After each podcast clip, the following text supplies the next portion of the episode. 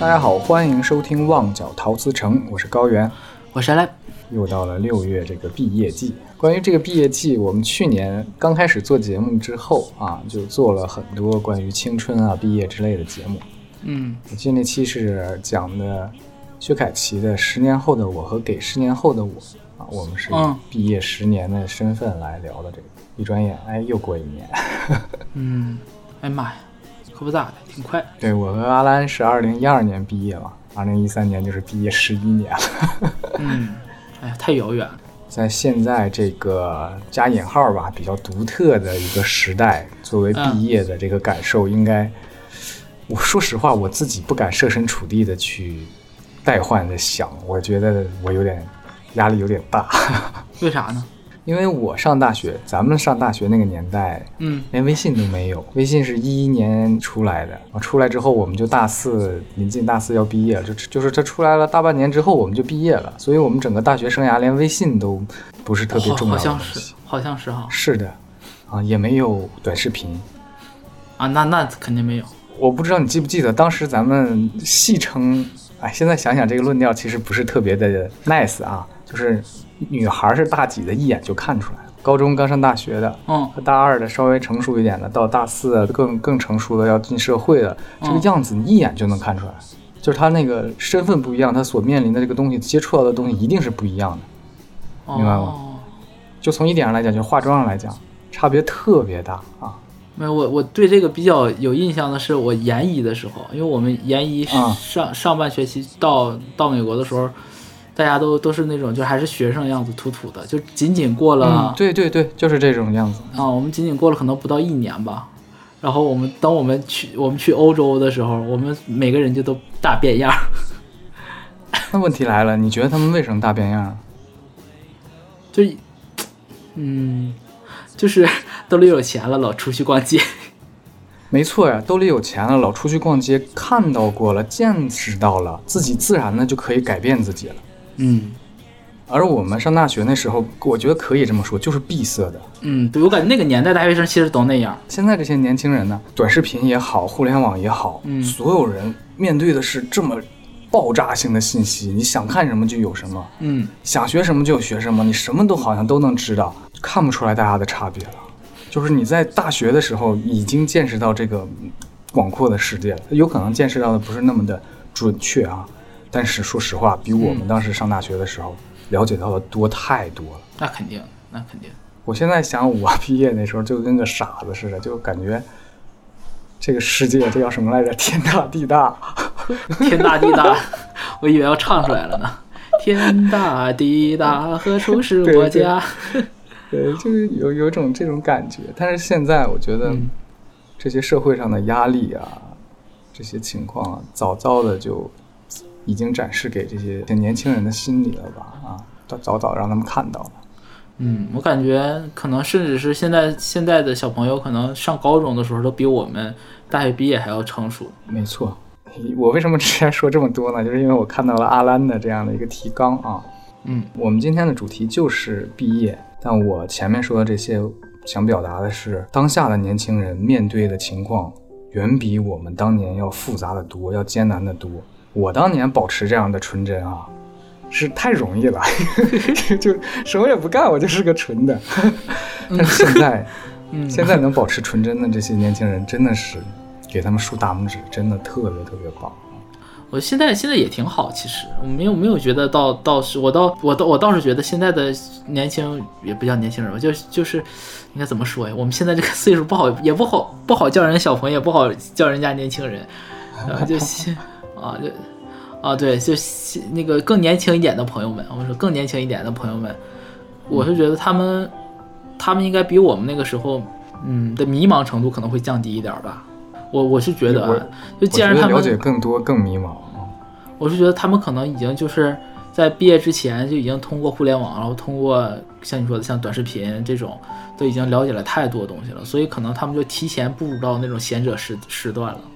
嗯，也有可能。嗯，哎，你说是好事还是还是坏事，不好说。其实，之前我和阿兰聊过一个很有意思的事儿，说那个我们小时候大人问你长大想当什么，嗯大家会说这个科学家、宇宇航员、解放军，嗯啊。现在问小孩，他们想当公务员，你这我明确告诉你，公务员老师。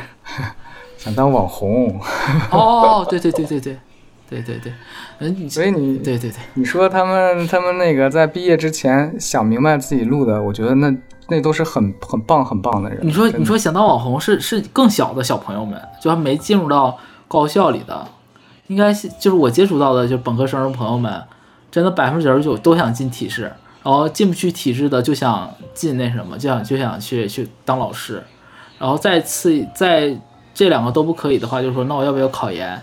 然后如果是考研还还不行的话，那就是家里如果有条件的话，那就送我出国。刚才开个小玩笑说小朋友们会说想当网红呢，就是因为赚钱。嗯，当我们都开始有点逐利的时候，你会发现，哎，在风口上猪真的飞得起来，猪真是能赚着钱，而且这个钱啊，还不是我们所说的那种一点点小钱儿那种啊，感觉好像赚到钱，那可是真是赚大是钱。是是是，这真是大钱。所以我觉得，如果我回到这个时代的话，我毕业了，给了我一份还不错的薪水的话，有可能因为我见到过更广阔的这个东西，或者说不说广阔吧，见到过更大的钱没错，真的会有可能心内心没有那么平静。我家楼后的那个有个卖油饼的大哥，天、也不能说大哥，肯定比我年轻了，二十来岁的一个小嗯帅小伙儿，他就开着直播卖油饼。哦，瞄了一眼，实时在线人数三百人，比咱强多了。你看咱这个，咱这同时收听人数，咱都有能超过三十人吗？能超过三十吗？超超不不过啊！我的天呐，同时在线三百人，哎看小帅哥在那烙油饼，羡慕。对不对？我我就说，那你说你看到他之后，你还会回过来安安心心的录播课吗？嗯，就也这不也在录吗？所以说这时候你就知道，你一定是得有自己的热爱，有自己的追求，你才能安稳的下来。嗯，如果说你一切不是出于你这么纯正的本心的话，你太容易浮躁，太容易就放弃了。这个时代就是这样的，在我看来很可怕，真的可怕。但是我也理解。我讲实话，就是你你你说你再怎么热爱，就是没钱吧，就是啥热爱都都对啊，都是有点难的。就不是每个人都可以是张颂文，都是周一围这种。啊，我就冷板凳，我一坐坐十几年、哎二十年这种，这太难了。所以人都说人生是旷野，我一回头，我觉得这旷野太旷了，旷到没有办法奔跑，不知该朝何处去。所以我我反而觉得现在的毕业生们，如果我虽然我这个属于站着说话不腰疼啊，我设身处地去想的话，我会有点迷茫。比我当年要迷茫多。当年我还是觉得还挺简单的，就那么几条出路，你就去吧，走吧，对吧？嗯这个这个公司都来学校对找了校长啊，像你当时是想出国，那就嗯来吧，就出国就可以了。你当时也没对出国这个这么了解吧，对吧？那出去面对什么，还有那种一些联想，然后去嗯慢慢的。现在你看 vlog，嗯，连刷一个月 vlog，看的明明白白的，对对对对对真是时代真是变化大了。嗯，回过来，回到主题里，那在这种时代之下，如何能够让我们让心中还能够留下那个曾经的童话，就是我们今天的主题了。啊，你这个一下子就给我撂，整个前面开头唠的老沉老沉重了，我压根儿没想要唠这么沉重。你上来就嘎嘎哥，高老师，你真是 不愧是党员儿。先抑后扬 啊，我们其实简单介绍一下，我们这个毕业季，这个我个人打算啊是保守来讲是想做四期节目，然后这好家伙，啊，我四期节目保守来讲还是对，四期节目之间是互相有勾连的，啊，特别是前两首和后两我感觉不像不像好话呢，有关联就行了吧？啊，是好话，是好话，就是想要，就是就是四期节目之间是有联系的吧，嗯嗯，是有联系的，然后嗯、主题都不一样，主题都不一样，所以借着毕业季吧，就聊聊我们。没有没有什么太沉重的话题，讲实话，没有，就最起码这期没有太沉重的话题啊，啊、可能就是聊我们从刚毕业，然后一直聊到可能就是，呃，毕业十年吧，因为再再远了我们也不太清楚，没活到呢还，啊，那可能就是聊聊这些事情，然后，呃，跟跟刚高老师已经提前破题了，我们这个这期主题聊一个跟童话相关的歌是吧？啊，我们这个选的是一个，你知道我这我这我要讲一下，这次我选歌也是深思熟虑，然后选出来的这样那个几个歌手的四个歌手啊，然后这个四首歌。首先呢，我选的这个四个，我要可以提前剧透一下啊啊，这个这期歌手已经打在封面上，大家看到是蔚蓝。嗯，我后面聊四个歌手都是女歌手，而且都是我们之前没有专门开专题聊过的女歌手。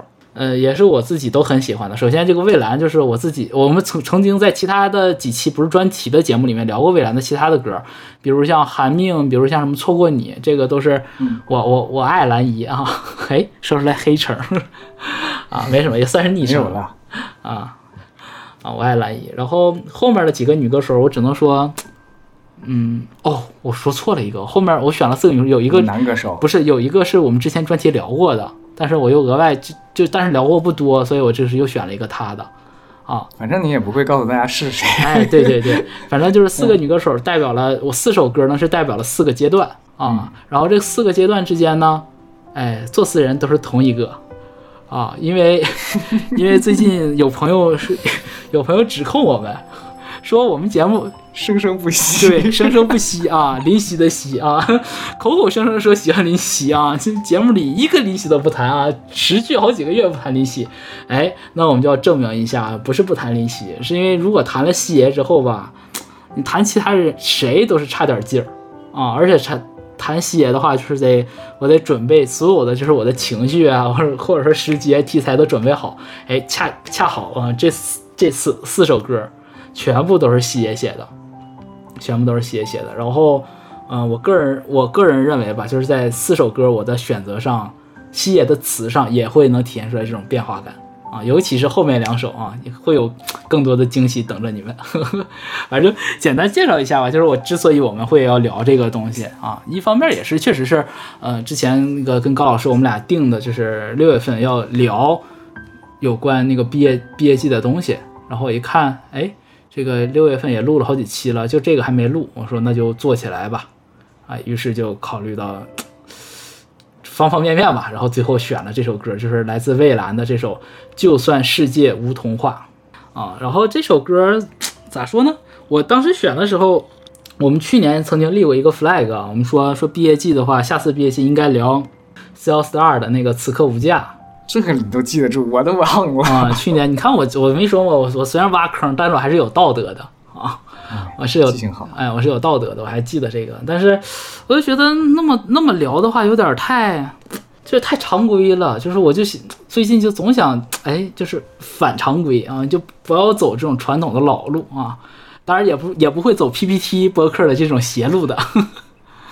啊，所以我就想，哎，那我换一个角度来聊吧。正好最近这两天呢，就是时事也是挺热闹啊。啊，一个一方面是那个张雪峰老师嘛，张雪峰老师，嗯，呃，是哎，他张雪峰老师是考研的老师还是什么？反正就是是考研，是考研对吧？考研的老师，然后就是他指导指导学生去填那个报考志愿嘛，是不是最近也要那个高考填志愿了嘛？要出分填志愿了嘛？就是说说起来，说说是有个学生问。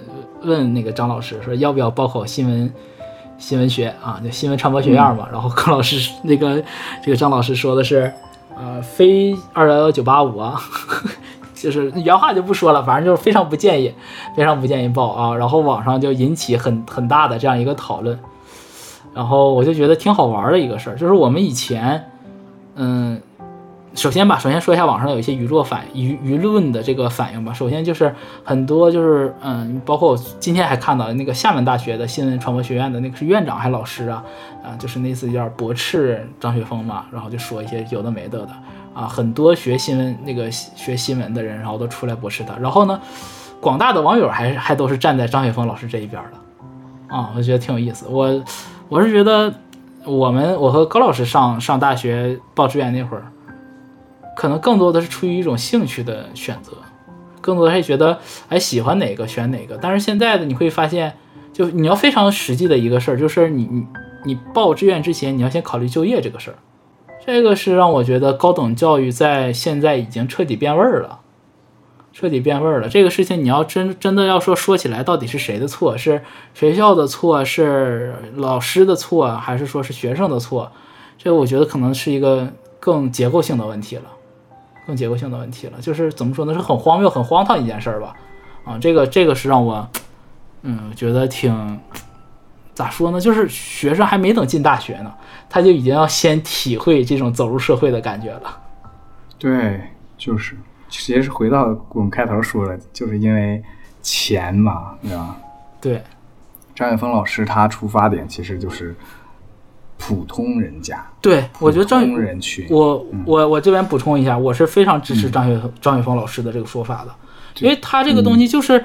你我们说你说一千道一万大道理没有用，对于普通人来讲，我没有办法，没有那么多改变命运的方法，甚至是对于我说的再呃再实际一点，对于普通的学生，甚至都没有机会在学校里面去，嗯，达到转专业的那个标准。是。啊，很多学生是达不到的，啊，就很多人都会说，哎，我你先进去，进去不喜欢再再转，这个事儿咋说呢？反正，嗯、我我，哎呀，是不是有点小小小的凡尔赛了？就我当年我是可以转专业的，但是因为我自己是喜欢这个专业，我是没有转，但是我就知道，就是转专业这个事儿其实是要求你很痛苦的，你门门的你要修得非常高。你想，如果你选了一个你本身就不喜欢、不爱好的专业，然后你再进去里面再去读，你还你还你必须得读的特别好，分儿特别高，你才能转专业。这个事儿就很很违背人性。所以我觉得张雪峰老师的这个建议，你不管怎么说吧，就我觉得作为一个活生生的、脚踏实地的活在这块土地上的人啊，不是那种天天飘在云里面的那群啊，就不知人间疾苦的，我觉得你没有什么资格来说张雪峰老师说错。而且我觉得张老师给的这个建议真的是金玉良言，真的是金玉良言。这是我的第一个，就是最近发生的事，让我就感觉就跟跟毕业产生了一个很很微妙的一个联想。就一个是他没等没等入学呢，他就开始考虑毕业的这个事儿了啊。第二个就是啊，最近闹得很大的啊，台湾的这个 U2 事件啊。啊，你看我们说的叫 U2 YouTube 事件，对，不是 Me Too 啊，台湾那边已经是已经说了，现在不是 Me Too 了，是 U Two 啊，都这样，都这一个逼味儿啊，是吧？今天今天是轮到谁了？今天是炎亚纶是吧？炎亚纶，炎亚炎亚纶还有 NONO 啊，那个我们之前看康熙看的多的话都知道，一个一个那个台湾的主持人啊，都都是，嗯、怎么说呢？这些有一点点名气的吧，有一点点名气的。更早之前就更不用讲了，那前两天的焦哥啊，是吧？焦焦，黄子 佼啊，还有什么像是包括什么郑愁予啊，还有谁来着啊？许杰辉对吧？佑胜啊，这些，哎呀，这真的是都都是因为当年看《康熙来了》才认识这么一大批啊啊这些人。这个我觉得就呼应了那个刚高老师说那一点啊。最开始说说现在小朋友想干呃想当什么？想当网红，嗯，差不多嘛，差不多嘛，对吧？都是一路嘛，都是一路的。光鲜亮丽嘛，有成就感，哎，就挣大钱嘛，对吧？对，就是你多下三滥，你多没文化，你啥多不学无术，哎，多臭不要脸、臭流氓、王八蛋都能挣这个钱，啊，甚至都不需要你长得多好看，是吧？你看 NONO，嗨，哈哈，是吧？我我是我我一般是很少进行这种容貌的这种，嗯，就是这种架势别人或攻击别人，但是咋说呢？你就会觉得，哎呦，就是就是就是好像当明星啊，当网红，好像确实门槛没有那么高啊，对门槛没有那么高，而且你也说过，有很多酒漏鱼嘛，哎，对，很很多很多，特别是今天中午这个炎亚纶啊，在他这个这个受害者的这个记者发布会上啊演这一出，啊，一个施暴者去受害者这个发布会现场给人道歉去了，哇，我真的是大开眼界啊！啊，人家不愧是这个怎么说啊，又又又很很自由的这样一个一个区域啊，确实是我们我们正常人是确实是干不出来这个事儿啊，呃，正常的华人的这个有点脸的地区，确实是也不好意思搞这个东西。人家那边，我我我是发现啊，这这是今天很多的台湾网友还有还在夸呢啊，夸炎亚纶，啊有担当有 gas 啊，比娇娇强啊，敢于敢于承担，敢于勇于认错。我当时想，哇，啊，这怪不得，怪不得菜菜子能能能上哈。嗯，啊，这真的是，哎呀，不对，说蔡蔡子是不是不是我？我声明一下，不是我们蔡明老师啊，是那个英都懂懂的都懂了。是是那个英英文特别不好的那个啊，speak English，哎，对对对，哎，vegetation，啊，是吧？嗯，这个这你看完之后，我就甚至是感觉很荒谬的这个东西，就是，嗯，这就是这样两件事。你说一个是天上，一个地下，但其实是都是跟这个，我觉得都是和毕业和年轻人强相关的一个事儿。嗯，就是这个社会到底给想告诉，嗯，怎么说？想告诉即将走入成人社会的这些新来的朋友们一些什么道理呢？是告诉他们成人世界就这样吗？你这个角度切的好。嗯对啊，我这个这个是我真的，我我我我有点费解的一点啊，就是，嗯，怎么说呢？这个就说要说再额外再说的有点远了，但是还是可以往远了说两句啊。就是看到今天呃网上有一些这个，呃，一些娱乐的一些公众号啊，啊，借着这个台湾的台湾的这个这个这个 YouTube 事件啊，开始指责啊，你以为只有台娱这么烂吗？内娱难道没有吗？港娱难道没有吗？啊，全世界是娱乐圈难道没有吗？啊，都有。我在想，我说你们这个话话术，我在前一天刚刚听过，就是黄子佼说的那个，只有我一个人做错了事儿吗？每个人都有秘密，说一套逻辑，然后底下一群人说啊，那鱼不行，那鱼完了，你看看人家，人家啊台鱼人家有自由，人家能把这事儿爆出来，我真是没想到这个事儿还能这么夸，就是逻辑已经。也不叫逻辑吧，就价值观已经扭曲到这种程度了。这都有点崩坏了，感觉。对，你知道，就我们这儿也抓呀，也抓呀，对吧？吴吴谦儿就还登缝纫机呢嘛，对不对？你等出来还有化学阉割等着他呢，对不对？你像那个嫖娼的那个啊，这个李易峰，对吧？这都大前辈嘛，哈，这个嫖娼嫖娼圈的这些大前辈们啊，这这也都，这这这怎么说呢？就是。隐姓埋名了嘛，对吧？你再看看这个，我们说台娱的这些话，真是精彩，你只能说太精彩了啊，是吧？就是大家来比烂来了。我是觉得，如果把这种比烂的事儿当成一个常态，当成一个就觉得，就是你知道这个这个事情是让我让我觉得，就是他们没有得到应有的惩罚，无论是从舆论上，还是说他实际的经济上。还是方方面面吧，对吧？甚至包括更早之前的，你说柯震东也好，还是说这个什么来罗志祥，对吧？做了这些事情，这罗志祥还稍微情有可原，不是不是啊？我说这个情有可原，就是人家最起码还没犯法，对吧？你这个柯震东都吸，然后照样演电影，照样出来，这个你你想教年轻人什么呢？就是这么个自由法吗？就是你只要足够自由，你就可以有钱，对吧？你只要有一个好皮囊，你就可以把这钱赚了。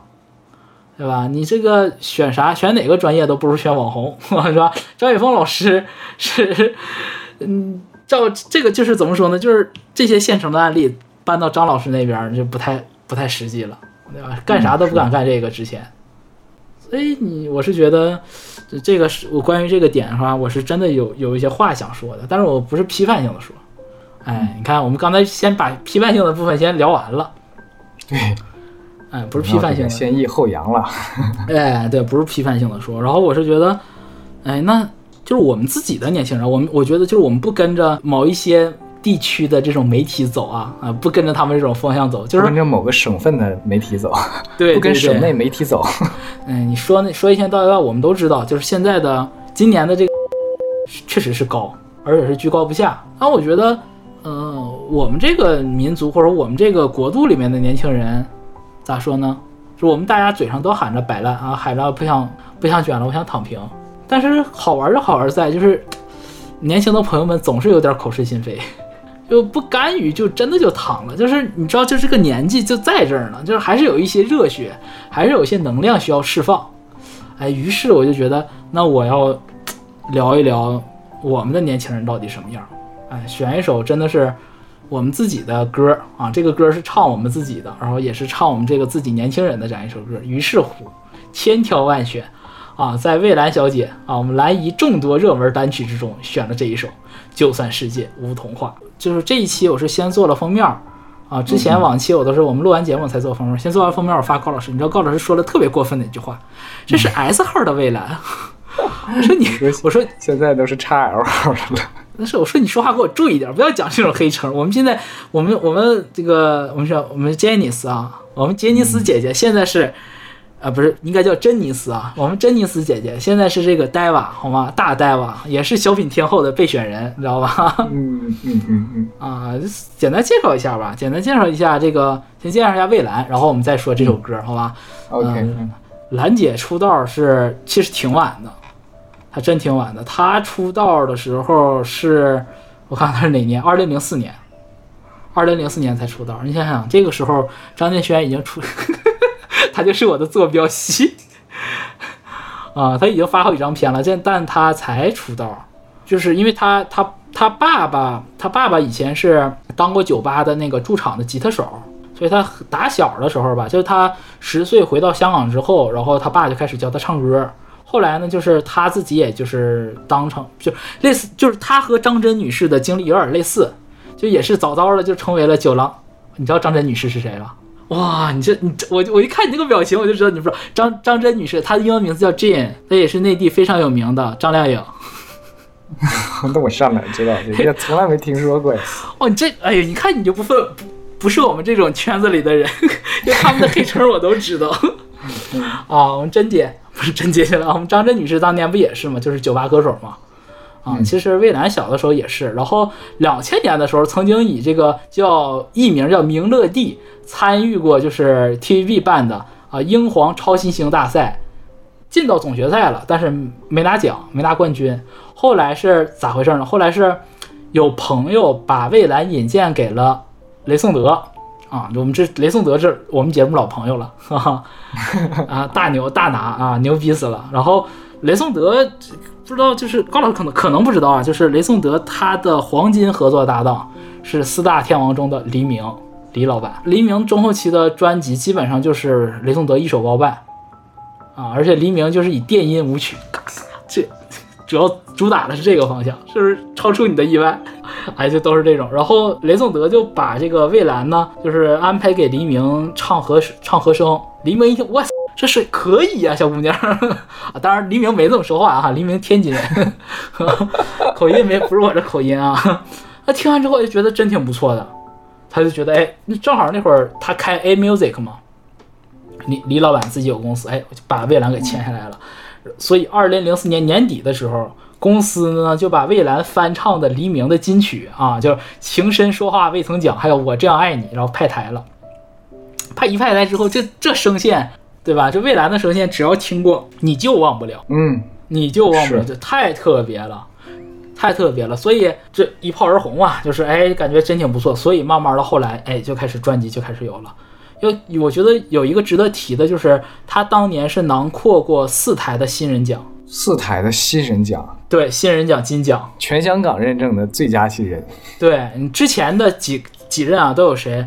我有印象的啊，呃，陈慧琳，天后不用说了吧，古巨基，呃，泳儿，咏儿，你你说这几个人，你你提这个人名，他的声线你就感觉就已经浮现在脑海里了，足够特别。哦，还有那谁，还有侧田，侧田好，侧田我没记错的话，他应该是和蔚蓝是同一年的，他是男新人，然后蔚蓝是女新人。哎，所以你看这这个起点，我觉得这个拿新人奖金奖是特别难的一件事儿，因为你只有一次机会。是对，周杰伦都没拿过的。哎，那一届是谁拿的呢？周杰伦那一届。嗯，这是孙燕姿。耶、我们冷门歌手啊。嗯，那哎那那一届那一届真的强，那一届我还差那一届真强，那一届你我数一下有谁啊？那一届，嗯，我们现在从从没名的开始说啊，林凡、范玮琪、戴佩妮、孙燕姿、周杰伦。哇，你看看这几个，我操，真的是要了命了。林凡稍微弱一点，其他那四个虽然虽然隐隐约约隐隐约约的那一位对有听说那一位就是啊，这今年因为这些事情，但是讲实话，当年他的那个很多金曲啊，一个像夏天，一个像夏天对对对，就而且音色确实是够特别。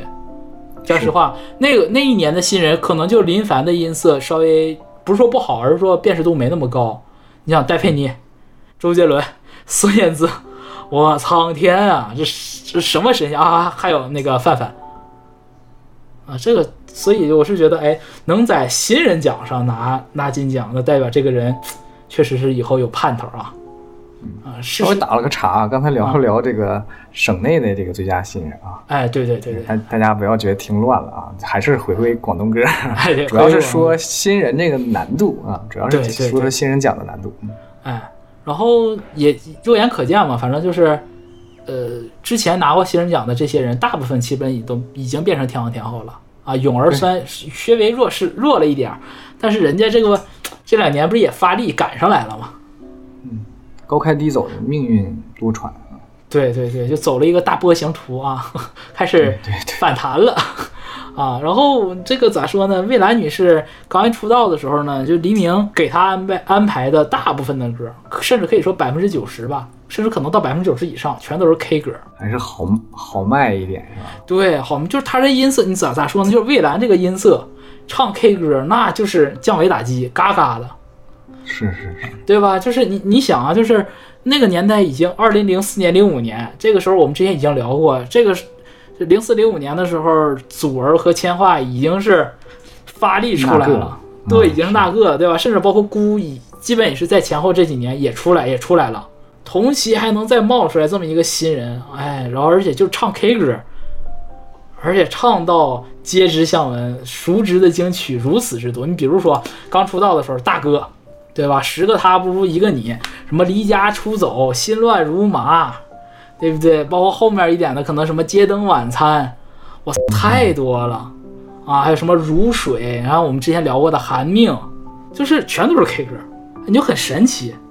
这个事儿是怎么能做到一个女歌手就唱 K 歌？她的成名曲大部分都是 K 歌，然后而且大家还这么吃的，那我觉得就是两方面，一方面就是她的情绪演绎特别到位，嗯，他情绪演绎特别到位，而且尤其的是，就是咋说呢？说蔚蓝的 K 歌，就是对于广东歌迷啊，不是我们不是说最近在那个短视频平台火的那两首啊，一个什么一一个是一格格，一个是 My Cookie Can，就是我的饼干盒子啊，这两首是好像是在那个短视频火起来的。我也是看网，我也是隐隐约约有听说，我自己是没有刷到过，我是隐隐约约有听说啊。除了这两首之外吧，就是说，嗯、在就是广东歌歌迷里面比较熟知的，他的这些 K 歌。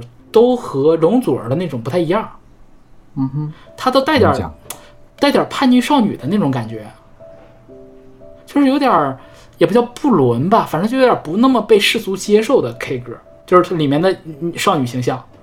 你比如说像大哥，呃就我喜欢上了一个比我年纪更大的人，我喜欢上这个大哥，对吧？你比如说像像街灯晚餐，就爱上一个穷小子，我就要跟他浪迹天涯。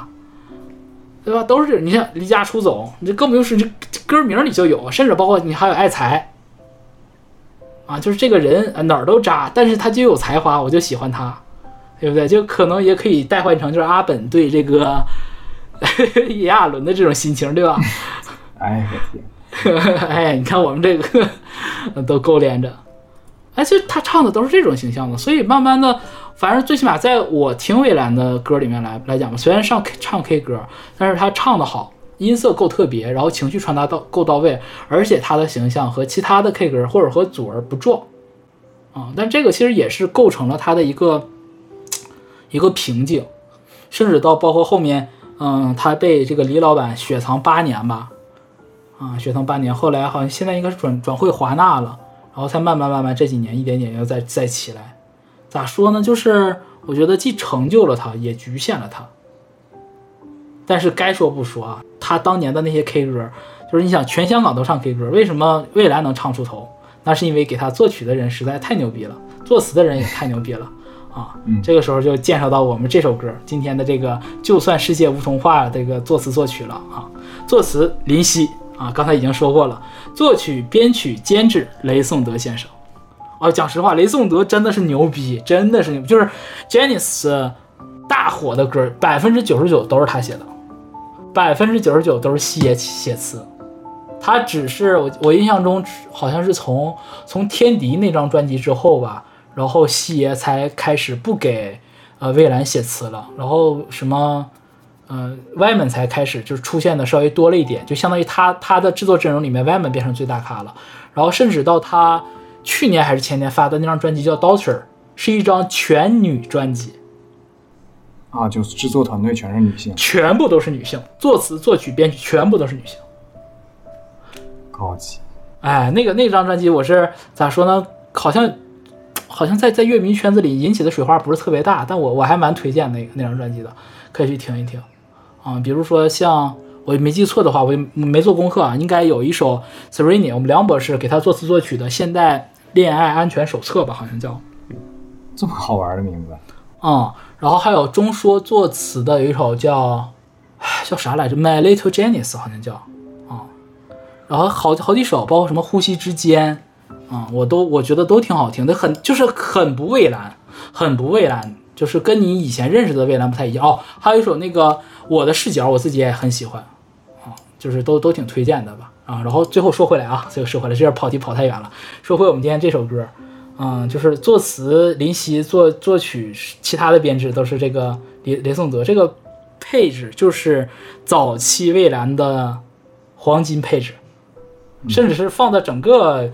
这个广东就是怎么说呢？就是香港乐坛来讲，都算是黄金配置了。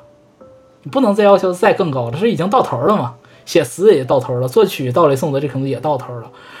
但是这首歌，我们今天选的一首是最不 K 的歌，是他所有成名曲里面，我觉得这歌跟 K 歌一点不沾边。我我最开始听这歌的时候，我就觉得，哎，好像那个 John Lennon，就是约翰列侬的那个 Imagine，它有点像。呃，就都是那种那种调子，就去咱不能说像，就显得没文化。我最烦的就是，哎，这首歌像什么什么歌？啊，不是，不是，不是，不是说那种，我我不是说旋律像，我们说的是那种 feel，对对对，那种风格，那种感受，嗯，对，那种感受特别。然后恰好就是，呃，这个为我们蓝姨啊，蓝姨，我算了，我也叫黑称吧。我们蓝姨自己也翻唱过这首歌。哎，我就觉得哎，挺有意思，挺有意思，挺有意思。然后特别是再一看词，配上这个曲子一听的时候，觉得哇，就是格局一下拉满了，你知道吧？就是一个平时唱靠唱 K 歌的这样一个女孩，竟然唱了一首格局这么大的歌，然后就惊鸿一瞥没有了，一直到后来到到最近这些年才有。哎，所以我就觉得哎，聊聊聊，要聊这首。行，那么介绍完了制作团队和蔚蓝奇人啊。我们先来听一下这首格局拉满的《就算世界无童话》。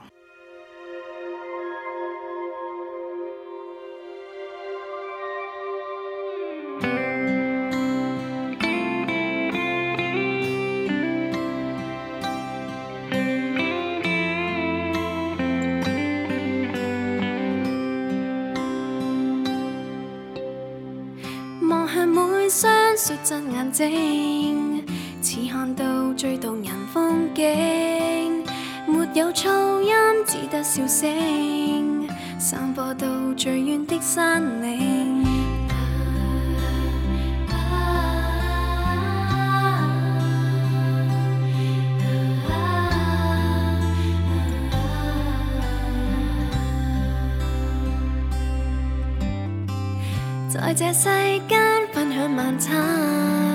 有重担，有万人分担，没有染污的晚空，会看见远方的花瓣。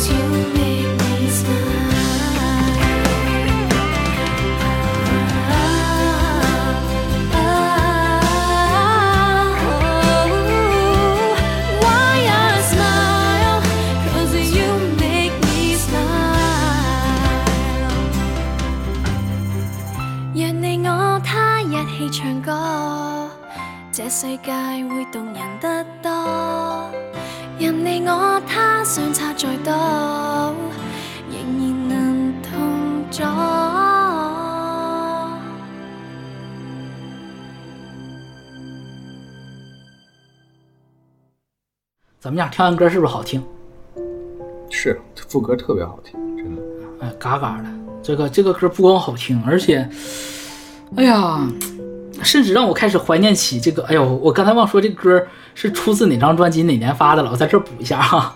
就算世界无童话这首歌，呃，来自发行于二零零八年十一月二十七日的专辑叫《Serving You》啊，为您服务。你看咱，你看咱这个就是特别特别本本土化，特别 local。你连专辑名，这英文我嘎都给你翻译过来。啊，其实那张那张那张专辑里面有好多歌，我是，呃，就是我们刚刚说的那个那首，就是在短视频平台爆火的《My Cookie Can》，也是这张专辑的。然后杂技如水啊，寒命，我们之前聊过寒命，都出自这张专辑。还有一首就是我我应该铁定会聊的歌，因为歌名足够抓马，它叫《你知道我在等你们分手吗》。啊，那呃，在如此众多的专辑当中，哎，如此众多的这个 K 歌当中，这首这首歌的结构很特别，很不 K 歌，而且和我们之前聊过的很多歌曲也不一样。啊，我们介绍一下就知道它特别在哪儿了啊。首先上来是两段主歌，我先说第一段主歌啊，望向每双率真眼睛，似看到最动人风景，没有噪音，只得笑声。散播到最远的山岭，啊，配就是这个词配上那个旋律和蔚蓝的声音，你就感觉啊，灵魂就是宁静、安宁，特别 peace，拉屁拉屁的，是吧？那首先我们看上面两句，就是你你乍一看感觉这个词好像说了什么，又好像啥也没说，但是里面的深意特别，我觉得特别金扎嘛。啊，我们先说前面两句啊，望向每双率真眼睛，似看到最动人风景。就是我，他省略了主语嘛，对吧？我蓝那个蓝衣本人，哎，望向每双率真眼，谁的率真眼睛呢？他没说，还没说是谁的啊。但是他说啥呢？看到这些眼睛啊，看到就不知道是谁的这些率真眼睛，似好像看到了最动人的风景。这个时候，我们就小小的揣测一下，这个你。这些率真的眼睛有没有可能啊？就是直观的是指表面上啊，就是表层意意义上就是指这些年轻人的眼睛了？这肯定是，肯定有这层意思，对吧？我们就是直接，我们先不说更深层含义，就是表面的意思啊。你读到这儿，你就觉得哦哦，看到年轻人的眼睛充满希望，是吧？率真的、真诚的、很清澈的。然后说似看到最动人的风景，这个动人风景在这儿，如果是前面的眼睛是。我们理解成像象牙塔中的这些年轻眼睛的话，那动人风景应该有两个解释。第一个是年轻人眼中的那种未经世事的纯真，就刚刚开头开头的时候高老师聊过的，对吧？这年轻人，哎呀，不谙世事啊，那就是用那种纯真清澈的傻。哎，这这个这句话好像是最近哦，我想起来了，他们形容孟子义，形容孟姐的呵。哎，我觉得很很很好这个词啊，有一种清澈的这种傻，他不是真的傻。而只是不谙世事。那另外另外一种解释呢，是年轻人眼中看到的世界原本的样子，对吧？就好像好像怎么说呢？说对于娱乐圈里面来讲，觉得互相袒护啊，有有可能觉得，哎呀，黄子佼没怎么样，对不对？哎，许杰辉没怎么样，哎呀，娇娇也情有可原啊，他也受过伤。但是对于这些率真的年轻人们来讲呢，什么脏东西，他看不到这些伪装，看不到这些矫饰，他看不到这些满嘴的谎言。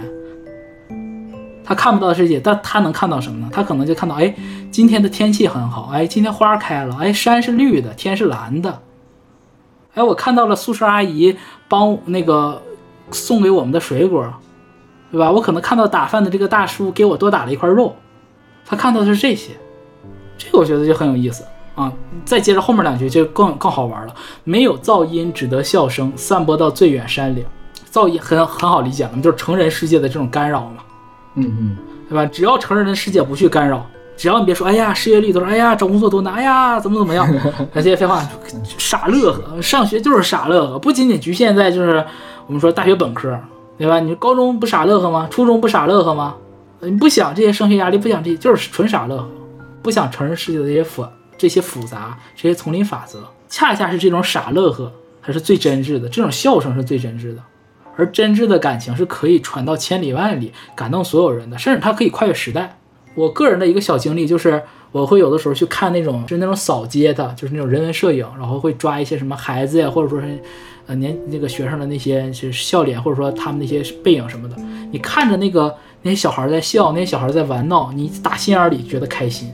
就是你哪怕他哪怕甚至都不是视频，我就只看照片，我就觉得哎，嗯，真好，我心情都会变好。为啥呢？就就很真挚的东西被抓下来了。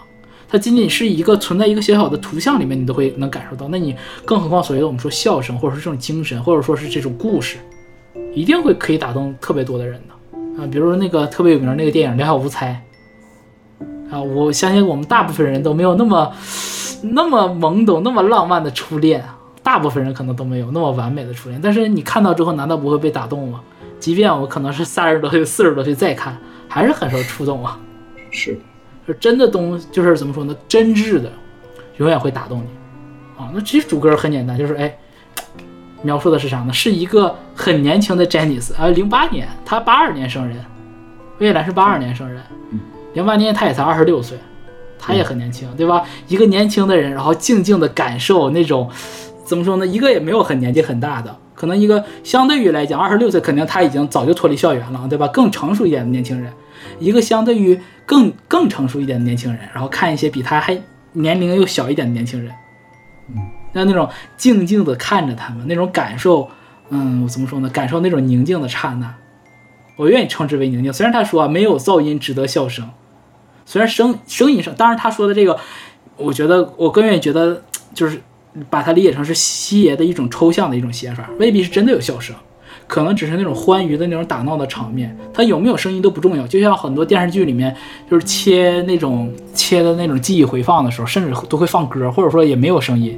你看他们那种影像，你都觉得开心。虽然有声音，但是呢，心态上是宁静的，是很平和的，感受这种纯真啊，这是最表面上的一种理解。那再往深深一步理解，就是这种纯真其实不只属于年轻人啊，这些学生朋友们。我是觉得每个认真生活的人，可能都会有这种真挚、这种率真。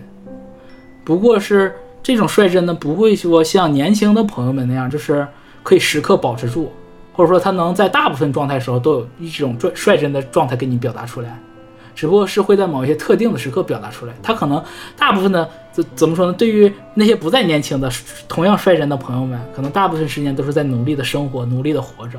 是，他不是不想率真，不想表露那一面，只是他没有怎么说，没有那个窗口再给他去展示、展露了。但是你说他他内心里面的那些东西就死掉了吗？就没有了吗？一定不是的。紧接着第一段主歌聊完之后，他第二段光是这个宁静，那怎么能和童话搭上边呢？哎，他后面就写了，在这世间分享晚餐，有重担有万人分担，没有染污的晚空，会看见远方的花瓣。前面两句写太带劲了，就是有福同享，有难同当的意思，是吧？天塌有大个儿等那个顶着，你别觉得哎，这个这这个事儿离你活不了，对不对？哎，就是我一个人的责任，没有，对吧？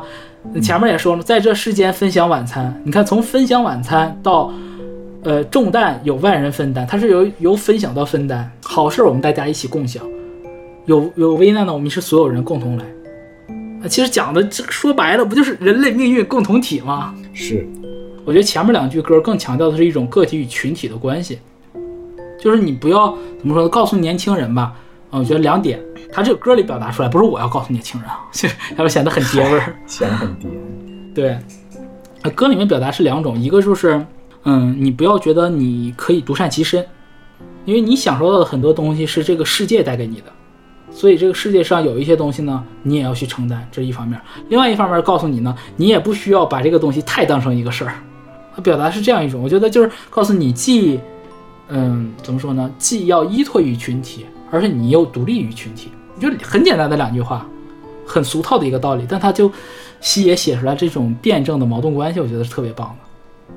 好，接着这两句，后面这句就更有意思了。正常读的话，你感觉这话就好像像是个纯写景的一句废话。没有染污的天空会看见远方的花瓣。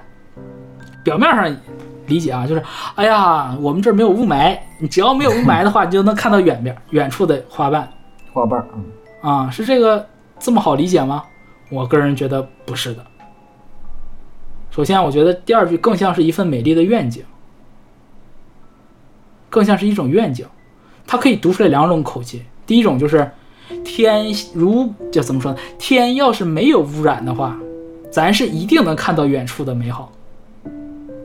哎，你看这种语气语态里面，就是代表什么？天已经污染了。我带着一点点抱怨，一点点埋怨。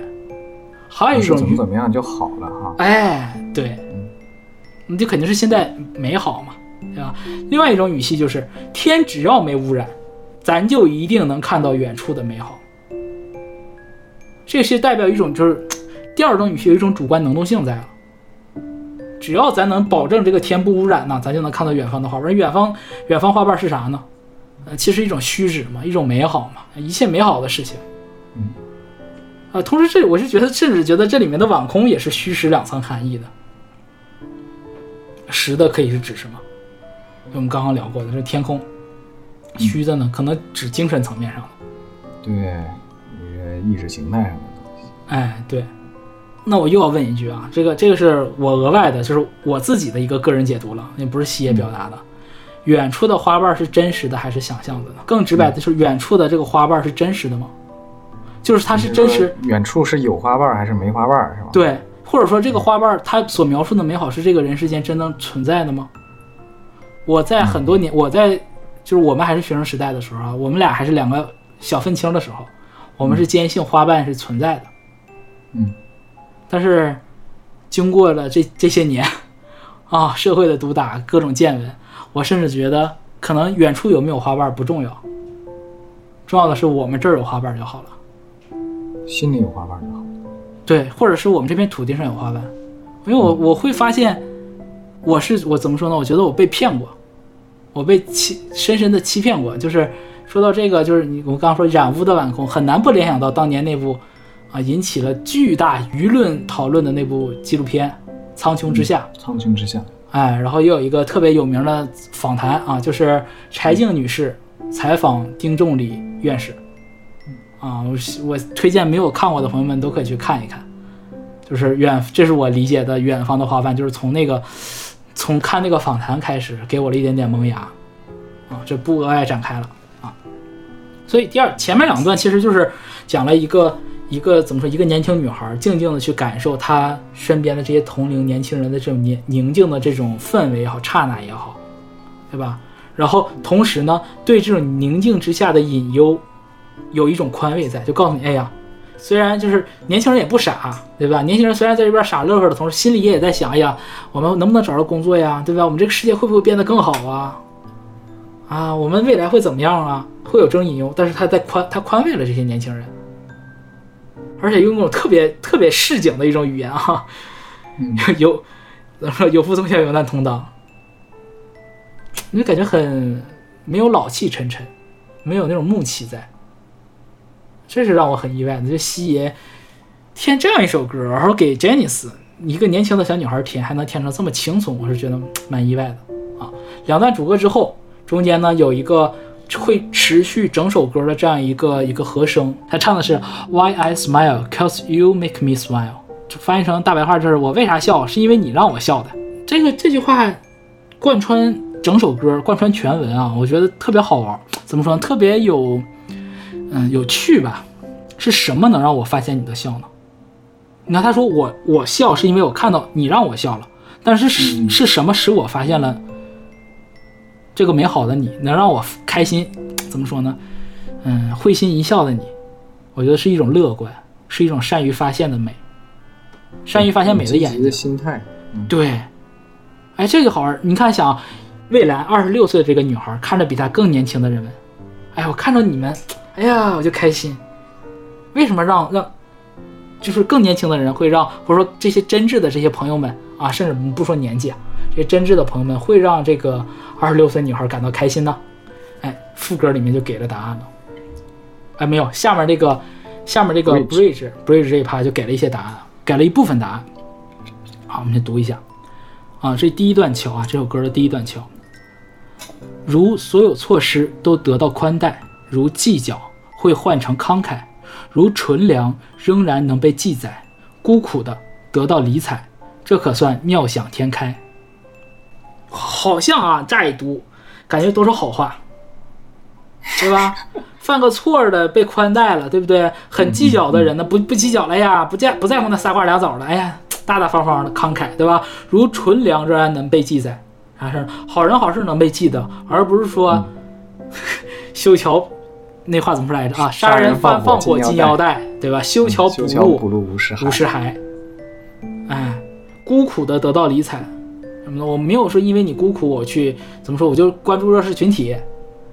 我没有说那种就是怎么说，呃，我就这什么鬼话，我没有说呃，烈火烹油锦上添花，我是雪中送炭，对不对？你大部分人都是做不到雪中送炭嘛，孤苦得到理睬不就是雪中送炭吗？乍一看好像都是好话啊，但他最后一句就漏了底儿了，这可算妙想天开。和我们认为很合理的、很美好的事儿，在他这儿说的是这这些事儿翻译成大白话就是这些事儿是我想太多了吧？那说明啥？说明就是现实生活中没这样。哎呀，我觉得恰恰是因为他这个这个没有死掉的、没有死绝的这种妙想，哎，证明他的血还没有彻底冷，还是有热血的，我还是爱做做梦的。那他所说的这些，他上面这个这个三个如，然后一个这个孤苦，不是他上面这四句话吧？嗯其实不就是他对远方的这种憧憬吗？是，对吧？甚至说的，哎，说是甚至说的更直白一点，这可能就是他以为的童话，嗯，对，对吧？他对这种远方有了憧憬，于是产生了这种有点像童话里的这种想法一样。你想，童话里可不就这样吗？对吧？你得长大之后你才能听懂啊。光良说童话里都是骗人的，我我还以为你这期不考这个了呢。肯定得考。我就爱烂梗，你都有烂梗，为什么我不可以啊？你你不是烂梗人设，啊，好爱的，啊，对吧？就是这样子，就是你你你小朋友，你看的童话书里就是好人有好报，就是每个人都被温柔对待。我们说小朋友，其实不仅是小朋友，我觉得就是心心未死，血未冷的，啊，还是甚至更直白一点，就是理想主义的朋友们，嗯嗯，还是还是相信的，就是，哎，觉得甚至他觉得怎么说呢？甚至可能他他会觉得这个事儿有难度，但他还希还是希望这个事儿可以成真。他不确信他可以成真，但他会希望他可以成真，所以他才会说，如措措施得到宽待，计较会被慷慨，很美好的一个想法。但是这个想法真的可以落地吗？不要忘了，这个歌的歌名叫做《就算世界无童话》，就算这个世界没有童话，呃已经告诉你答案了，这个世界上就是没有童话。你这么想也白想，对不对？嗯嗯，那能怎么办呢对？对于这些这怎么说这些率直的这些年轻人，哎，副歌部分给了我们答案啊！这个副歌写的真的是一绝呀！这个歌词写的太，无论是词还是曲啊，我整体整段读下来吧，然后我们再聊。愿这世界如童话，抱着想象实现它，就凭摘星的手臂，为地球每夜放烟花。就算世界无童话，放下包袱完成它，就来学攀山者，有心不会怕。简单直接，含义深刻，而且极浪漫，超级浪漫。这两段，一段一段说啊，先说第一段。愿这世界如童话，抱着想象实现它。出生之犊，对吧？你怎么说呢？就是哎，你没挨过社会毒打，你才会相信这个世界可以像童话，哎，可以像童话这样有个童话。但是出生之犊，我们都说不畏虎啊，他还是有他的这股虎劲儿在的，他还是有这份心气儿在的，心中有梦，对不对？但是他他的这个梦，他说啥？他说抱着想象实现它。他心中有梦，又不仅仅停留在梦，不止于空想。要实现它。哎，他要实现它，他是抱着这心中这个，你说他是个虚影吧？我心中有一个大概的一个影像，哎，我要用手一点一点的把这个梦想、这个童话塑造出来，让它变成现实。这个过程就好像什么呢？这个过程后面这两句太绝了，我我这愿意称为就这两句词就可以让这首歌直接封神。就凭摘星的手臂啊，就凭着我摘星星的这个手啊，每天晚上为地球放烟花。你乍一读可能是不太理解这个逻辑。你想，你想象一个人，如果我们能能够有个梯子啊，你说爬到三楼啊，咱不爬高，爬到三楼，举手就能够着这星星。你摘完星星你会怎么做？摘星干嘛？把星星扔下来，拿下来吧。一拿下来之后一扔，是不是就是一颗流星啊？闪烁吧。那是不是一闪一闪的这个流星往下扔星星的这个过程，像不像放花呀？太，我这当时真的太绝了，就又勇又浪勇敢又浪漫，满满的少年意气。我就真的西爷，我妈的真的是我的神，对不对？你就大家都明白，摘星就是逐梦嘛，逐梦演艺圈 要会，对，摘星就是逐梦啊。呃呃，对你一说摘星，我想起来了。摘星还是另外一个作曲人的名字，择日生啊，日生两个字儿，啊，就是星，对呀，啊，摘星啊，这么啊回事啊，对呀。那我觉得这个这个这两句话更浪漫的是什么呢？是他摘下星星，不是为了我自己，他是为了地球每夜都有烟花。哇，你说你就会被这种年轻人这种感动，就真的相信几百年前那个前辈们说的“为中华崛起而读书”，它不是一个空口号。是，他是真当真了，他真信，而且真的身体力行去做这件事儿。你要想啊，就是，嗯，我们不仅仅说我们这个民族，我们这个国度吧，世界上所有的这些伟大的民族，这些伟大的这些历史人物们，他们都有这样的信念。而且你会发现，很多人都真的就是少年的时候就这样，少年的他们拯救了，怎么说呢？拯救了民族，拯救了国家，改写了历史。当然了，我们放到这个语境里面，或者说我们放到现当下这个环境、当下这个时代的语境里面，我们未必是一个宏观的地球，它可以是许许多多确实的除我之外的人，对吧？你像有些朋友做有那种，我看有新兴的职业啊，有一个那种就是陪陪诊师，就是有一些年纪大的或者有年纪大的老人，或者说是独在异乡的一些年轻人，自己一个人看病很麻烦，然后就有人哎，我来陪你去看病，帮你去拿药，然后帮你去。嗯，相当于就怎么说呢？生病的时候，一个人去医院，生病本来人就是很脆弱，肉体的脆弱会让心灵很脆弱。这时候在自己孤苦伶仃，你会感觉更脆弱。如果有个人陪，就会更好。那你说这些年轻人是不是也在做这个事儿？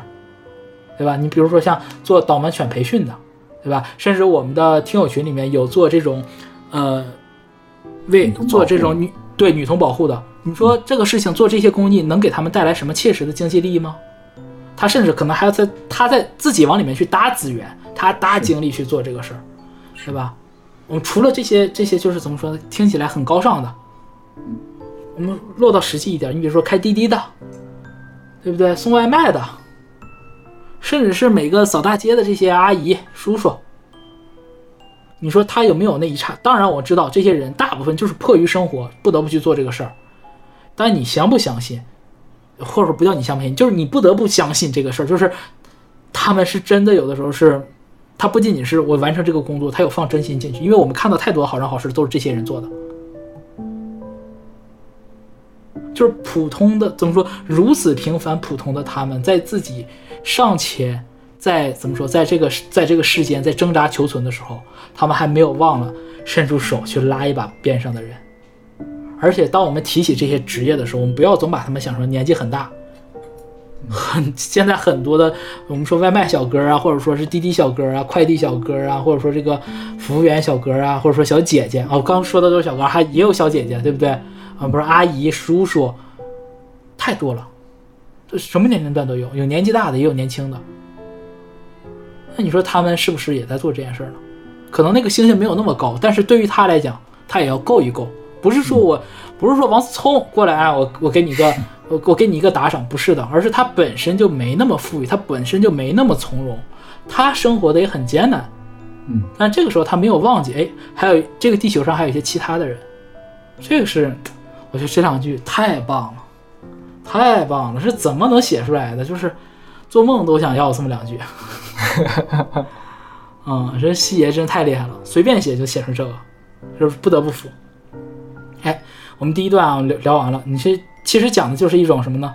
他还是抱着这种童话般的想象，就是我愿意去为之努力，我有这个心气儿。后面这个副歌的第二趴，就是告诉他你要面对这个世界，如果没童话怎么办？所以他说嘛，就算世界无童话，他要怎么做？放下包袱，完成它。嗯，我放下我身上背的这些种种重担，我也要把这个事儿完成，对不对？我可能担承担什么呀？家庭的压力，对不对？育儿的压力，对不对？可能催婚的压力、生育的压力、就业的压力、经济的也太多了，买房买车，全部都是压力，或者说职业晋升太多了。嗯，每个人，特别是我，我会觉得这种这种就是真正的勇敢，是就是你就算有包袱，我也可以为了实现这个童话，我我暂时的我全且把它放下。而且这个包袱，我觉得很多人会把它理解，就是很多人的解释就是你一一毕业，一进入到社会，你这包袱咔一下就给你放身上了，千斤重担。嗯，我不是这么理解。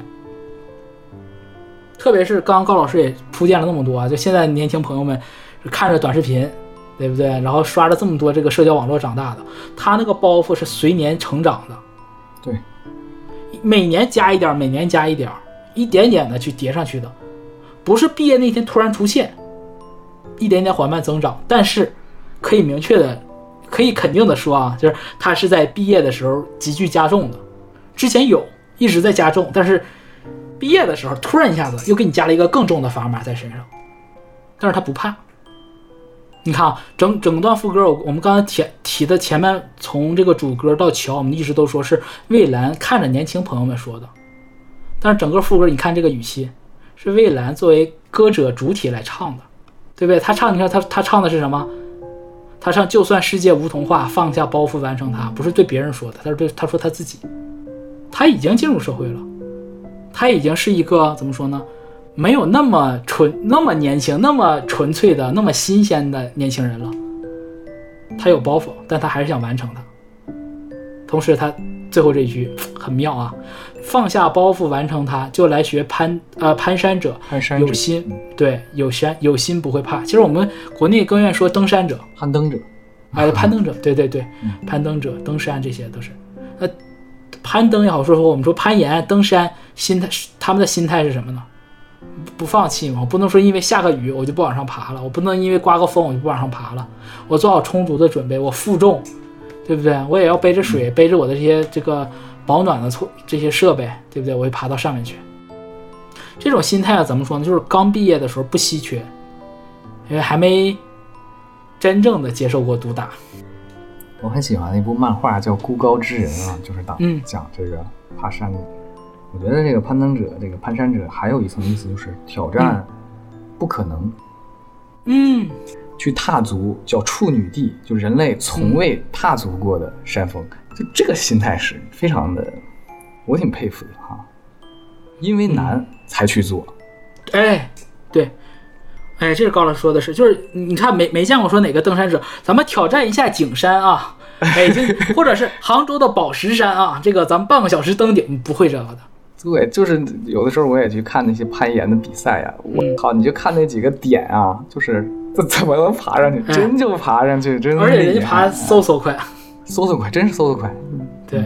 但这种心态怎么说呢？就是嗯我觉得这个这个事儿，就是你放在登山，呃，登山这里面来讲，因为那个很明确的一个目标，嗯我就要攀这个最终人类的最终可能就是珠穆朗玛峰嘛，嗯嗯，对吧？我要攀，我要攀这个，这个怎么说呢？还比较容易去去去保持。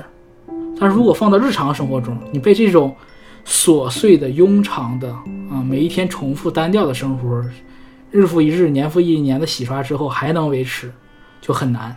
是，这就是我说，我说你刚毕业的时候有，不稀缺。但是如果你十年、二十年之后还有，或者我们说这个十年、二十年之后肯定多多少少会磨损，但是你只要还能留下来一点儿，都已经非常宝贵了。嗯所以你看啊，就整他整个副歌第一段讲的什么？就是讲的是，哎，如果这个世界有童话的话，我想要干嘛？我想要让这个童话变成真。我想，我想为童话做什么？如果世界没有童话的话，我要干嘛？你会发现从，甚至是从主歌，呃，从这个桥一直到这个到这个副歌这两段的时候，你会感觉他由一个听童话的人变成了一个写童话的人。我甚至是愿意相信，就是如果这个世界有童话的话，全都是因为有这个每一个你写就了它。这世界有没有童话？没有，因为有你们，有这些年轻的朋友们。这是我选这首歌的一个特别重要的一个原因。嗯，就是毕业这个事情，我们说什么伤感啊，或者什么挑战的迷茫啊，都怎么说呢？都都很常见的一种情绪。但是我们我们刚刚提到的这个，就所谓的你怀抱着怀揣着理想，怀揣着这种想把童话变真的这个理想，其实也是很常见的，只不过大家不太会宣之于口，不太会有人去聊这个事儿。所以我就觉得，哎，我要聊我们这个节目要要，我觉得替这个年轻的朋友们发发声。世界如果这个世界如果会变得更好，一定就是因为后来的人们，一定是因为他们。你想，因为这个时间的这个限制摆在这儿呢，如果它会变好，一定是靠后来者，那肯定的是吧？对不对？所以我觉得，一想想这，哎，如果世界有童话，是因为这些相信童话的人愿意去写童话，我觉得特浪漫，特美。然后紧接着，他就给了这首歌第二个桥，啊，第二个 bridge，他没有没有主歌了，直接 bridge 切到下一个 rich，嗯，哎，直接 bridge 了。如所有苦衷都得到体谅，如占据会换成分享，如挨穷仍然能被敬仰，挑剔的懂得赞赏，呼吸会更加清香。这个就你看，他说在前面这个呃主歌 bridge 副歌说了一大遍一大堆啊，就是实现梦想是要做哪些异想天开的事儿，多么困难，但是我又多么有这个心气儿。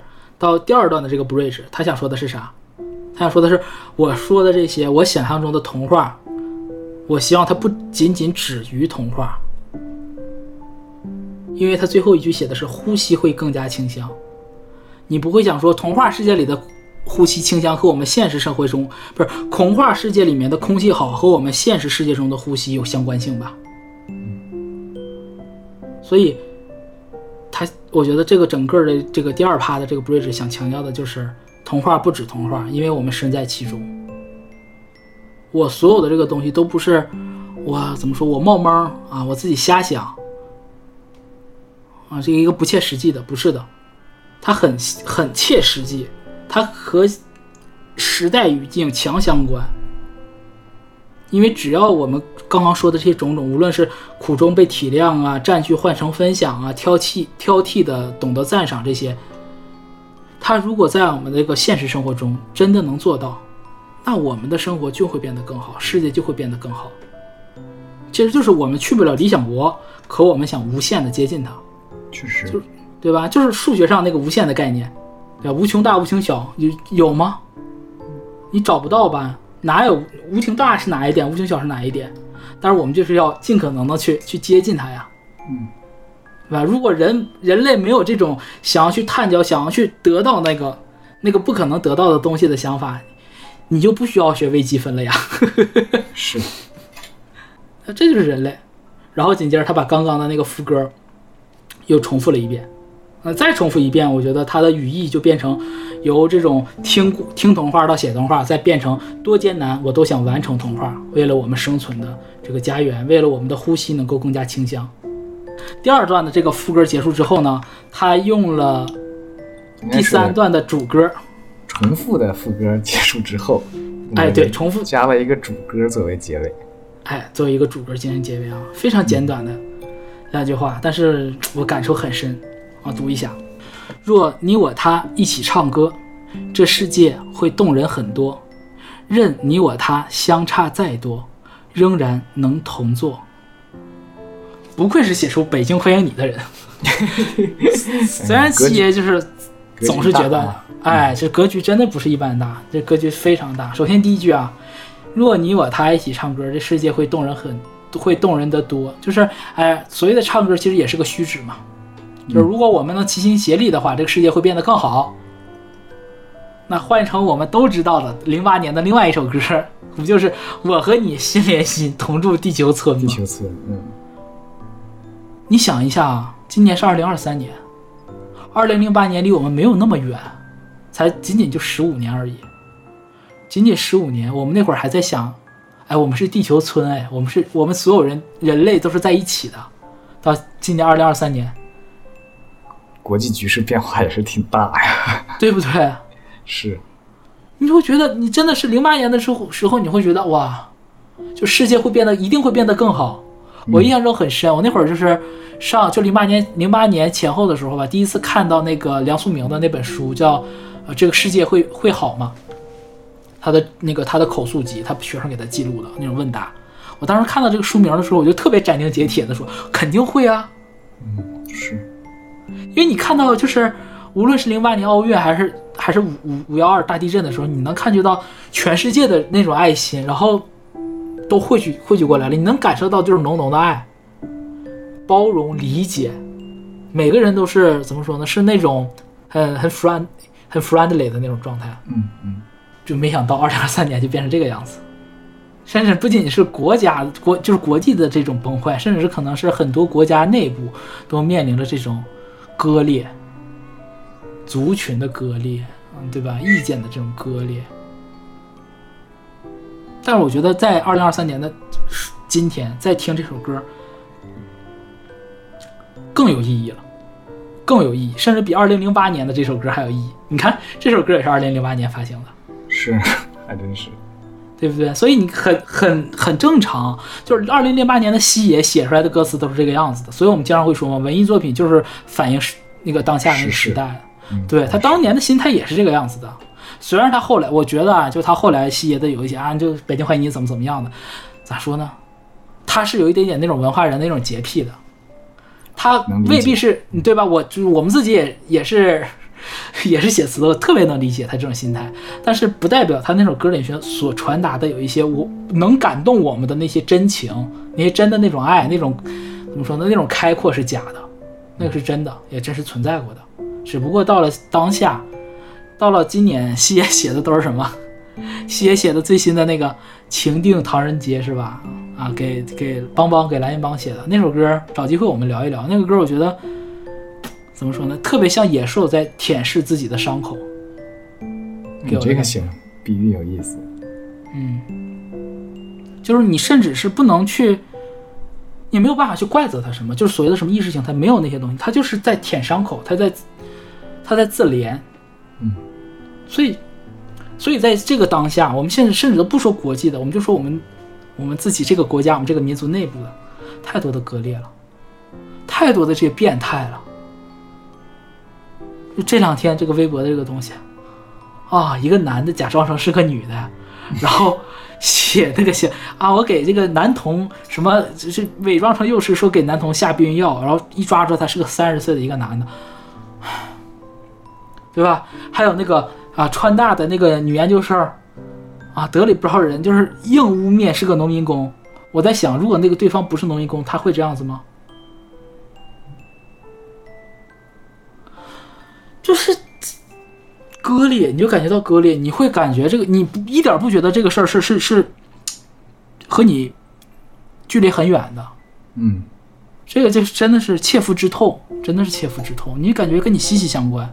虽然网上很多人有有那种极端的人在喊打喊杀，两边都有啊，然后也有人就说，哎，加速加速，我就是看乐子的。但是咋说呢？我我们我们没有办法从这个时代逃离。如果说我们现在可以有时空飞船，假如说我们去到未来更好的时候，或者说回到零八年的时候，你们随便怎么搞，我无所谓，搞乱了就搞乱了，搞砸了就搞砸了，反正我不在你这儿生活，我的家不在这儿，啊，我是坐时空飞船过来的，但是我们现在走不了啊，这个走不了是你有的人说可能说什么移民啊或干嘛的，跟那个没关系，就是你身处在这个时代，你可以转移地理，但你没有办法从这个时代逃离。你有你的局限性，你的皮肤、你的血统、你的语言、你的文化，就是你的局限性，你的民族，谁都没有办法从这个时代局限性当中逃脱出来，甚至是包括你的民族局限、你的国籍局、你的这种怎么说，你的国足局限。所以我觉得这个时候这首歌特别有意义，它告诉我们，我们可能做的不够好，但是要知道的就是，我们做的不够好。是我们这些已经毕业、我们这些成年的这些人，我们做的不够好，不是你们做的不够好。不是新来的朋友们，刚刚步入 对吧？新来的朋友们啊，你刚刚步入怎么说呢？成年人社会的朋友们，不是你们做的不够好，我们相信，我们知道，不是说我们相信，我们知道你们一定会比我们做的更好，是一定的，因为我们之前已经做过错误的示范了，你们一定会做的比我们更好。而且也特别感谢有你们能加入到成人的世界里面，有你们的加入，让我们知道，就是让我们知道，就是 我们还在做坚持的这些人，我们不孤独，无道不孤嘛。嗯，你想，如果我们我还在坚持的人，我们在苟延残喘的，我们在坚持着，想让这个事情变得更好，想让这个童话成真，它未必是多大的事儿。可能就是我们录过播客，可能是我们做，可能做一个普通的项目，可能你做一个实验，你都是可能就是希望让这个东西变得好一点点，甚至是我送一个外卖，我及时送到。我滴滴的时候晚上下班，哎，看到有个女孩，呃，在那边打不到车，我把它送回家。我看到有猫丢在外面了，我把它主动带回家，我我去帮她寻找失主，这都是。如果仅仅是已经成为成年人的我们去做。我们发现后来的人没有在做的时候，这个时候才是最可怕的。恰恰是因为我觉得很开心的点，就是新来的朋友们，每年新来的这些朋友们，你能看到他们就是在做，因为这些很多的这些事情，我刚刚说的很多这些事情就是他们做出来的。所以希望是什么？希望不是我们想出来的，不是我们空想的。我不是，不是我说我觉得有希望就有希望，不是，是我们看到了，后来有人了，哎，我们来人了。我们来生力军了，这是前两句我读出来，我觉得在当下的时代语境里面，它的意义所在。那后面两句我觉得更厉害了，这个格局一下拔到这个国际高度了，对吧？任你我他相差再大，仍然能同坐下。啊，不总说嘛，我搁置争议，搁置争议嘛。你看国际新闻看多了都有这句话，对不对？但更深层次的说的是什么呢？其实就是这个，其实就是我们在外交的时候，是特别是对美对欧的这些外交时候，我们一贯强调的这个点是什么呢？各美其美，美人之美，美美与共，天下大同，就这十六个字。你仔细想，他他后面这句话说的是不是就这十六个字？我先介绍一下，这十六个字是语出中国社会学家费孝通先生的主题演讲，叫《人的研究在中国：一个人的经历》。好家伙，你这还引经据典了？你看必须的呀，咱这必须的呀。我解释一下，什么就是这个各美其美，美人美人之美，美美与共，天下大同。天下大同大家都知道吗啊，就是儒家所畅想的啊，就是大同世界最好了。什么意思呢？歌里面写的是任你我他相差再多，我们不说我们小的，我们说大的。我们刚刚一直说小的，说点大的。嗯，我们的文化和印度文化、伊朗文化、埃及文化。啊，甚至美国文化都不一样，甚至是包括欧洲内部，你说意大利的和葡萄牙的和匈牙利的能一样吗？不一样。每个人每个国家都有自己的一套一套民族的哲学，他有他自己的价值观，他有他行之几千年的一种行为准则。我们需要要学会的第一件事，就是在地球村里要学会的第一件事，就是我们能接受别人，是不能说因为跟我不一样，你就是异教徒。这是什么野蛮思想呢？首先第一件事就是，就是所谓的各美其美，就是即便我们你我他相差再多的话，我们也能各美其美。我先做到我自己的这种怎么说呢？文化觉醒，文化自省，我认识到我的。我的文化价值所在，我认为我自己是美的。第一步，第二步呢？我能接受你的美，能做到这两步，其实就已就已经可以回到零八年的那个那个时候了。再进一步呢？美人之美是什么？我不仅仅说是我能接受你和我不一样的美，我能安于我自己的美，我还能看到你的美，我能欣赏你的美，我不觉得你这个有问题。印度文化和中国中华文明就是不一样的。我们不提美国啊，那个那个东西我们就没有什么好说，好像我们要蹭怎么样的？不是，我们就说印度文化。我我曾经有一段时间特别爱看印度电视剧，啊，摩什么摩诃婆罗多，还有什么，还有什么来？我说这这这部我看的最多，还有什么摩诃迦叶还是什么？我我忘了，巨多的这种。然后我就发我发现我对这种印度史诗这种神话感兴趣，我就开始去查去看，觉得很好玩儿。就是你不会认为怎么说呢？就是不会因为说它的它的文化里面有一些有悖于现世的，比如说它的种姓制度，对吧？啊，你不会说有这些东西有悖于现实，你就会觉得说我要颠覆人家、改变人家或者怎么样。就是我是能，你是你首先是怎么说呢？你能接受人家是有人家自己的成长意图的，或者说的更直白一点，就是你和你和你同事家小孩儿，您家小孩儿咋教跟你没关系。你别老说你家孩子这么做不对，你家孩子那么做不对，谁是爹？甚至啊，我们这么说感感觉有点又有点爹味儿啊。就是拿自己来说，嗯对吧？两个女孩子，我们就以女生来举例，两个女孩子，一个女孩子，一个女孩子可能找了一个，嗯、假如说找了一个长得帅的，啊，但学历不高的；另外一个女孩子可能找了一个，呃，学历很高，然后长相斯斯文文，没有说那么帅的。那他们俩之间可以互相指手画脚吗？不可以，对不对？彼此没这个资格。嗯这就是你连小到个人都没有资格，那我们就说文化民族怎么会有这种资格呢？所以回到这个，回到这个，就我们说的这十六字、十六个字的这个这个话里面来讲，就是各美其美，美人之美。接受你自己，接纳他人，再进一步是什么？美美与共，也就是歌里面唱的，仍然能同坐。就是我们在接受彼此之后，我们还能结合交融，不是我们还能交流融合出来一个新的文明。那是我们新的结晶。这是我们仍然能同做的一个最怎么说？我们同做到最后得出来的东西。如果真的能做到美美与共了，那就是天下大同。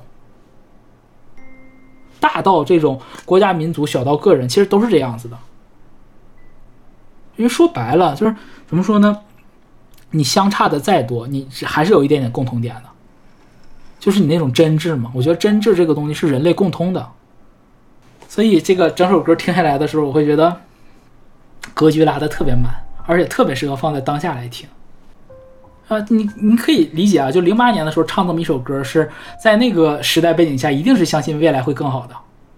但是我们在今天，我们也愿意听这样一首歌，我们也相信未来会更好。但是我们的这种希望不是相愿的，我们不是相愿的以为明天会自动变好，是因为我们看到了后来的这些。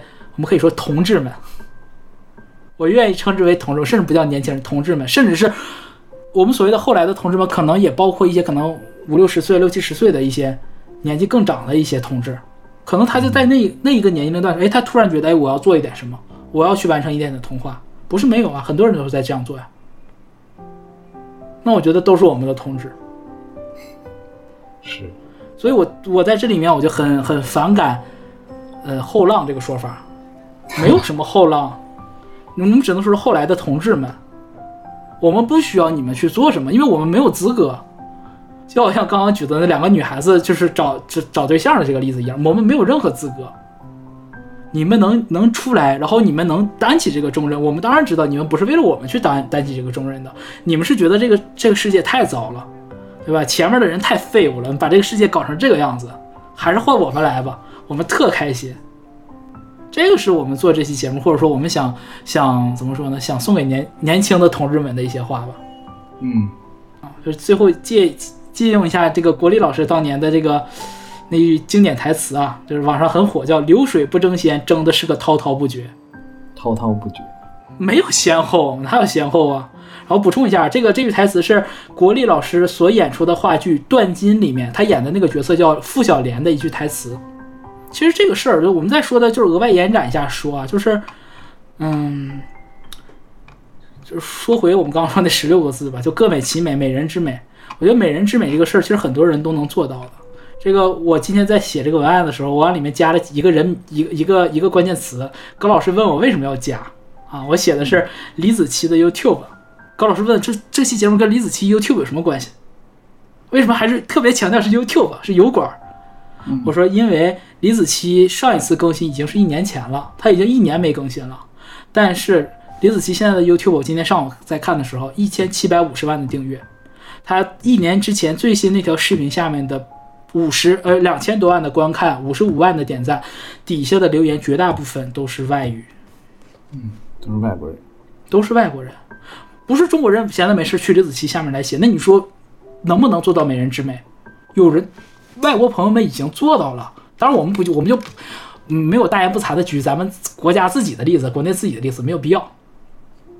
但一定要举的话，也可以有一个，就是我记得另外一个点，就是我跟高老师讲，我说，嗯，我记得二零二零年的那年春节，那年春节的时候，就是二零二二零二零年的除夕，不是二零二一年啊，二零二零年的除夕，然后那个时候就是疫情刚刚爆发的时候，然后我在看春晚，就是很难过，那个时候真，就是常听我们节目都知道，就我这种哭包性格，那个时候就真的是很难过，就很就就是很沮丧，要哭或干嘛那种状态。然后突然看到春晚前面有一个快手拍的一个短片，哎，我看完那个短片之后，一下子就击中我了，我就又又笑又哭的出来了。它里面拍的就是，它拍的不是像后浪，像 B 站后浪里面那些啊光鲜的那些肆意逐梦的年轻人，不是，而是那些在生活怎么说？那些在生活的泥淖里面打滚的年轻人们，那些挣扎求存的那些挣扎求存的人们，看着他们那么有活力的在那儿活着，努力的活着，看着他们的笑，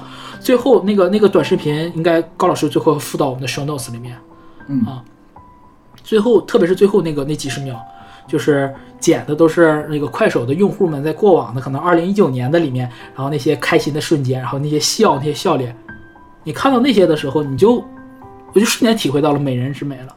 我在我真的我对快手改观，就真的就是在那一个短片，我发现可能可能我们这个年纪的人，我们不爱用快手，我们不用它，甚至我也经常说我讨厌短视频。但是我看那个当下的时候，我觉得真好，这个时代有短视频真好，能记录下来那么多平凡的普通人那些真挚的时刻，那些美好的时刻。你说那个，你说有有有喂鸡的，对吧？有送外卖或干嘛？你说我们谁去喂过鸡？你送过外卖吗？很多事情你都没做过，但你为什么他那个快手拍出来之后，你就觉你就觉得，哎呀，你被触动了，你被感动了？为什么？因为你感受到，你感受到了他的真。他不是说举个大喇叭跟你讲，哎，我们这都是真的，他不是。所以我我我深深的相信，就算世界无童话，新来的朋友们，你们一定可以 实现它。嗯，这就是我对这首歌的一个感受吧，以及我选这首歌的理由。是啊，说了很多啊，而且阿兰说的还挺动人的呢啊。咋说呢？我我我平时我是不看李子柒的，然后我今天我就去，我特意就想，我就坐到这儿的时候，我突突然就想到了这个点，我就去点开李子柒的 YouTube 我在看了。我在那一刻，我真的我的心里特别静。然后我再看下面有这种，我当然我只能看到英文的留言啊。嗯，我觉得我们共情了，就不没有因为我们的国籍不一样，我们的是的，感受是不同的。嗯，你要相信，绝大部分的这个世界是我们，是我们所有人的。他这个这个事儿，这个事儿不是说像像那种那个那个后浪那片子里说是我们的，更是你们的，没有这种话，这种是废话，对不对？正确的废话当然是你们的，当然也是我们的。嗯，但是我们之前做的就是不够好嘛。我们会我们会尽可能的，就是在有限的生命里、有限的时间里，我们努力做到最好。如果我们没有做到，那我们相信后来的人、新来的同志一定会做得比我们更好。要不然，我们从一九四九年，甚至不说从一九四，我们从一九一九年走到今天，走到二零二三年，靠的是谁呢？是靠的是前人吗？每一代都是靠的后来的人啊。嗯，真正能让这个世界变得更好的人，就是靠这些一个一个默默无闻的。你可能他不知道他这个名字叫什么，他可能做了一个很微不足道一件小事儿，是这些人让这个时代，让我们这个国家，让这个民族，甚至是不仅仅局限于我们这个民族里面的，是真的就是一代一代的这些新的新来的朋友们，新来的同志们，想让这个世界，想让这个童话成真的同志们，才才做到，才完成的，而且不是一个人、两个人，一代人、两代人，好几波人完成了这件事儿。我觉得这个是最伟大的，是最值得开心的，这他妈才是最美的童话。是是是，嗯然后也是毕业节目啊，到最后，像那个阿兰所说的似的，我们向这些马上要毕业的同志啊，嗯送一句祝福吧。嗯就是虽然说生活现在呢没有那么美好，但是欢迎大家来到未来会变得很好的世界里面来。那我们本期那个送给毕业生的节目的第一期，啊嗯，可可能会有四期的第一期，不未未必是未必是送给毕业生了，就是送给新来的朋友们。送给新来的朋友们啊，OK，、嗯送给新来的同志们的第一期啊，嗯就是这样。如果大家觉得节目尚可呢，可以积极的与我们互动，并且分享给自己身边的朋友们。现在我们的节目也是多平台在上架，只要你觉得哎，嗯你喜欢用的平台，你都可以搜一下“旺角陶瓷城”，看看我们在不在。嗯对，而且在节目简介里面都有加入我们听友群的方法，希望大家可以加入我们的听友群，与我们进行线上的更多的互动和沟通。嗯，最后祝大家毕业快乐，快乐，拜拜。拜拜。望向每雙率真眼睛，似看到最動人風景。沒有噪音，只得笑聲，散播到最遠的山嶺。